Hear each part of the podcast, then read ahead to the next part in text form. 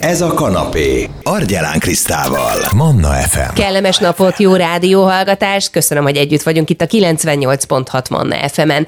Hányszor fordult elő, hogy kidobtunk valamit a kukába azért, mert lejárt a szavatossága? Vagy az áruházban látjuk, hogy akciósan hirdetnek olyat, ami mondjuk egy-két nap múlva lejár. De mi történik azzal, ha senki nem vásárolja meg? Ezekre a kérdésekre is remélem választ kaphatunk majd a folytatásban. A Magyar Élelmiszerbank Egyesület külső kapcsolatok igazgatója Nagy György András András a vonal túlsó végén. Köszönöm szépen, hogy itt van velünk. Kezdjük azzal, hogy mi is az az élelmiszerbank, és miért jött létre? Magyar Élelmiszerbank Egyesület egy 2005 óta működő jótékonysági szervezet.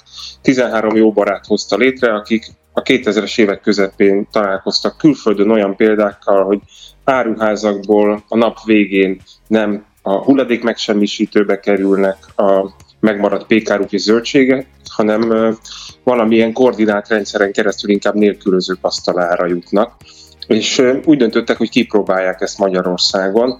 13 barát kezdeményezése 18 évvel később ott tart itt az országban, hogy már több mint 100 millió kilónyi élelmiszer felesleget tudtunk megmenteni. Lejárat közeli csomagolási hibás termékeket, amiket áruházakból és gyártóktól gyűjtünk össze gyakorlatilag napi szinten, és mind-mind nélkülözőkhöz kerülnek. Éves szinten a Magyar Élelmiszerbank Egyesület kb. 250 ezer rászorulónak tud segíteni élelmiszercsomagokkal. Mindezt alapvetően önkéntes alapon egy országos hálózatot működtetve. Hogyan működik a rendszer? Hogy jut el a felesleg, a kukába szánt élelmiszer a megfelelő helyre? Az élelmiszer mentés az egyik leghatékonyabb módja tulajdonképpen a nélkülözők segítésének, hiszen ingyenesen vesszük át ezeket a termékeket kereskedőktől, ők már nem tudnának vele kereskedni, viszont még fogyasztásra tökéletesen alkalmasak, hiszen a lejárati idejük előtt vannak még ezek a termékek, és ingyenesen is adjuk tovább a nélkülözőknek, tulajdonképpen költsége csak a üzemanyagnak, a logisztikának, a szállításnak van, és ezt az egész rendszert 19 munkatársal működteti a Magyar Élelmiszerbank Egyesület. Természetesen mi ilyen kis csapattal nem tudnánk 250 ezer embernek az igényeit elbírálni, a szükségeiket felmérni, Éppen ezért a rendszerben be van építve 600 helyi kis karitatív szervezet. Kisebb helyi családsegítők, idős gondozással vagy hajléktalanokkal, esetleg fogyatékkal élőkkel foglalkozó intézmények, civil szervezetek, egyházi kezdeményezések, akár kisebb helyi önkormányzatok, és ők azok, akik segítenek nekünk abban, hogy a saját működési területeiken az ott élő rászorulókat támogatják az adományainkkal, ők garantálják azt, hogy valóban oda kerülnek ezek az élelmiszercsomagok, ahol a leginkább segítségre van szükség. Mekkora mértékű egyébként az élelmiszerpazarlás hazánkban? Naponta a Magyar Élelmiszerbank Egyesület körülbelül 25-30 ezer kilónyi élelmiszert ment meg, több mint 700 áruházba járunk el, és amit reggel átveszünk az előző napról megmaradt termékeket, azt még aznap délután kiosztjuk, de gyártókkal, kereskedőkkel is kapcsolatban vagyunk. Ennél azért többet is meg lehetne menteni, mi is folyamatosan próbáljuk bővíteni a hálózatunkat.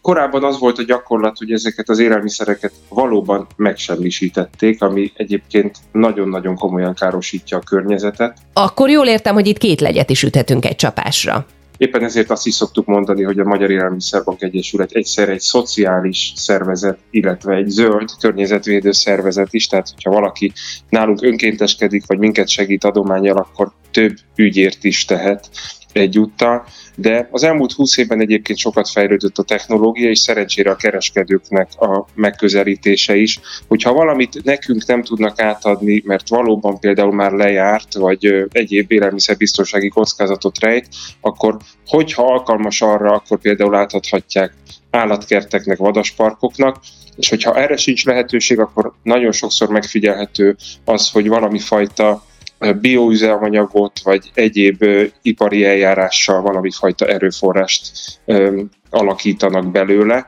Tehát szerencsére most már viszonylag kevés élelmiszer van, ami tényleg mondjuk úgy, hogy elrohad, vagy elégetésre kerül. Minden esetre világszerte mindenki arra törekszik természetesen, hogy azok az élelmiszerek, amiket megtermelünk, azok ne másfajta módon ö, kerüljenek újrahasznosításra, hanem vagy fogyassza el az a fogyasztó, akinek szánták, vagy nélkülözőkhöz kerüljön ez a termék.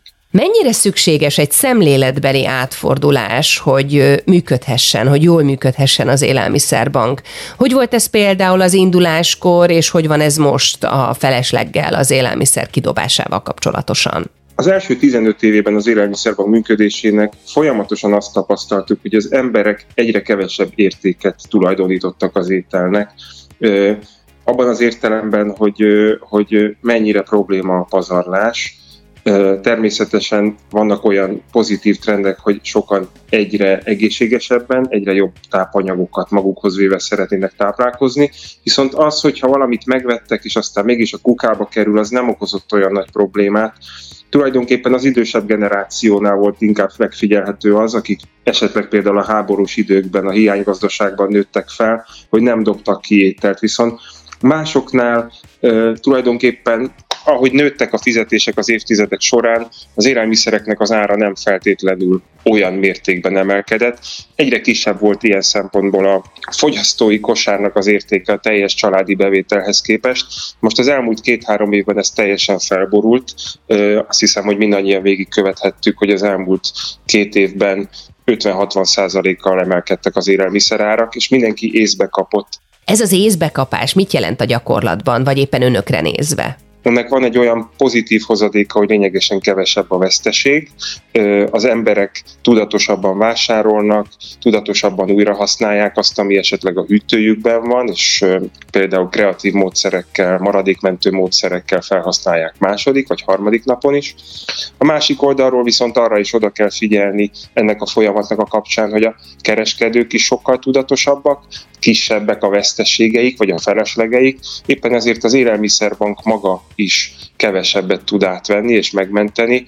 Mi igyekszünk egyébként előre menekülni, egy-egy áruházból kevesebb árut tudunk átvenni, éppen ezért még több áruházat próbálunk bekötni a hálózatunkba, illetve néhány hónappal ezelőtt nagyon komoly lépéseket tettünk abba az irányba, hogy vendéglátóhelyekről, kantinokból, rendezvényekről készételt tudjunk megmenteni.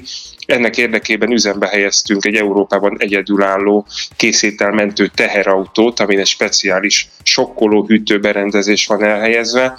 Ez egy olyan műszer, ami pillanatok alatt a forró ételt 5 fok alá hűti, és hogyha valahol megmarad az étel, akkor ki tudunk menni ezzel a teherautóval akár egy családi napra, egy nagyobb rendezvényre, egy esküvőre, és onnan több száz adag ételt tudunk megmenteni, akár az éjszaka közepén, amikor általában ezek a maradékok realizálódnak. Korábban a törvényi előírások azt rögzítették, hogy három órán belül az átvételtől ki kell osztani a készíteleket, azonban ezzel a bizonyos sokkoló hűtővel a teherautón egyből le tudjuk hűteni az ételt, és így 24 vagy akár 48 óránk is van arra, hogy nélkülözőkhöz juttassuk.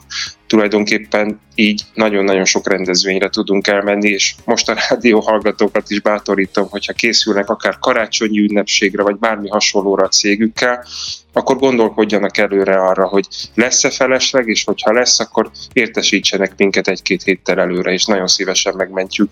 Igazából ennek az ételnek ugyanúgy nagyon nagy értéke van. Mi is segíthetünk egyébként erre már Flóra kíváncsi, hogyha átnézzük a kamrát, otthon szelektálunk és találunk olyat, ami nem sokára lejár, de nekünk már nem kell, akkor azt eljuttathatjuk például az élelmiszerbankhoz? Az élelmiszerbiztonsági előírások nem teszik lehetővé azt, hogy ezeket hivatalosan kezelje bármilyen forgalmazó. Tulajdonképpen a Magyar Élelmiszerbank Egyesület amellett, hogy az ország egyik legnagyobb hatású jótékonysági szervezete, hivatalosan forgalmazónak minősül, hiszen mi ugyanúgy betartunk mindent, van egy nagy 3000 négyzetméteres raktárunk, külön hűtőszekcióval, és oda kell figyelnünk minden élelmiszerbiztonsági előírásra. Éppen ezért nem tudjuk közvetlenül visszagyűjteni a lakosságtól azokat a megmaradt tartós élelmiszereket, amik náluk akár a kamrában vannak. Sajnos ennek az az oka, hogy nem tudhatjuk, hogy milyen hőmérsékleten tárolták ezt otthon, bármifajta, bármifajta sérülés érte a csomagolásukat, illetve hogyha hozzánk ide ebbe a 3000 négyzetméteres raktárba egy-két kilónként hoznák be a különböző lejárat idejű termékeket, hát az bonyolult lenne a logisztikája, finoman szólva. Viszont ha valaki felmegy az élelmiszerbank.hu honlapra, ott talál egy, egy interaktív térképet. Ha beírja a saját lakcímét, ahonnan szeretne adományt eljuttatni, akkor ott megtalálja a partnerszervezeteinket, ahová el tudja juttatni a saját otthonához közel ezeket a termékeket. Ők általában örömmel fogadják. De ha jól tudom, adományokkal is hozzá lehet járulni a munkájukhoz. Természetesen egyébként az egész nagy hálózathoz is hozzá lehet járulni, akár önkéntesként, akár adományokkal. Ez egy olyan szervezet, ami a kezdetektől fog adományokból és önkéntes felajánlásokból működik. Nagyon hatékonyan, mert hogy egy 1000 forintos felajánlásból kb. 30 ezer forint értékű élelmiszer tudunk célba juttatni. Tehát meg 30 szorozzuk az élelmiszer segítségével az adományoknak az értékét illetve önkéntes sofőröket is keresünk folyamatosan, sőt, november közepén három napon keresztül fogunk tartani majd egy tartós élelmiszergyűjtő akciót is, karácsony megelőzően, az elmúlt évek azt mutatják, hogy az Élelmiszerbank szervezi a legnagyobb ilyen összefogást. Tavaly például 260 tonnányi, az 260 ezer kilónyi felajánlás érkezett három nap alatt az ország több mint 300 áruházában a vásárlóktól. Úgyhogy ha valaki szeretne személyesen felajánlani, közvetlenül ételt, akkor azt javasoljuk, hogy ezt november közepén tegye majd meg az ország négy nagyobb áruházláncában. Lehet erre majd lehetőség. Köszönöm szépen, Nagy György András, a Magyar Élelmiszerbank Egyesület külső kapcsolatok igazgatója volt a beszélgető partner itt a Manna fm és ez a beszélgetésünk is, ami az élelmiszerpazarlásról szólt, illetve az Élelmiszerbank működéséről visszahallgatható formában felkerül a podcast felületünkre, akár itunes akár Spotify-on lehet majd keresni. Manna, ez a kanapé, Argyelán Krisztával. FM.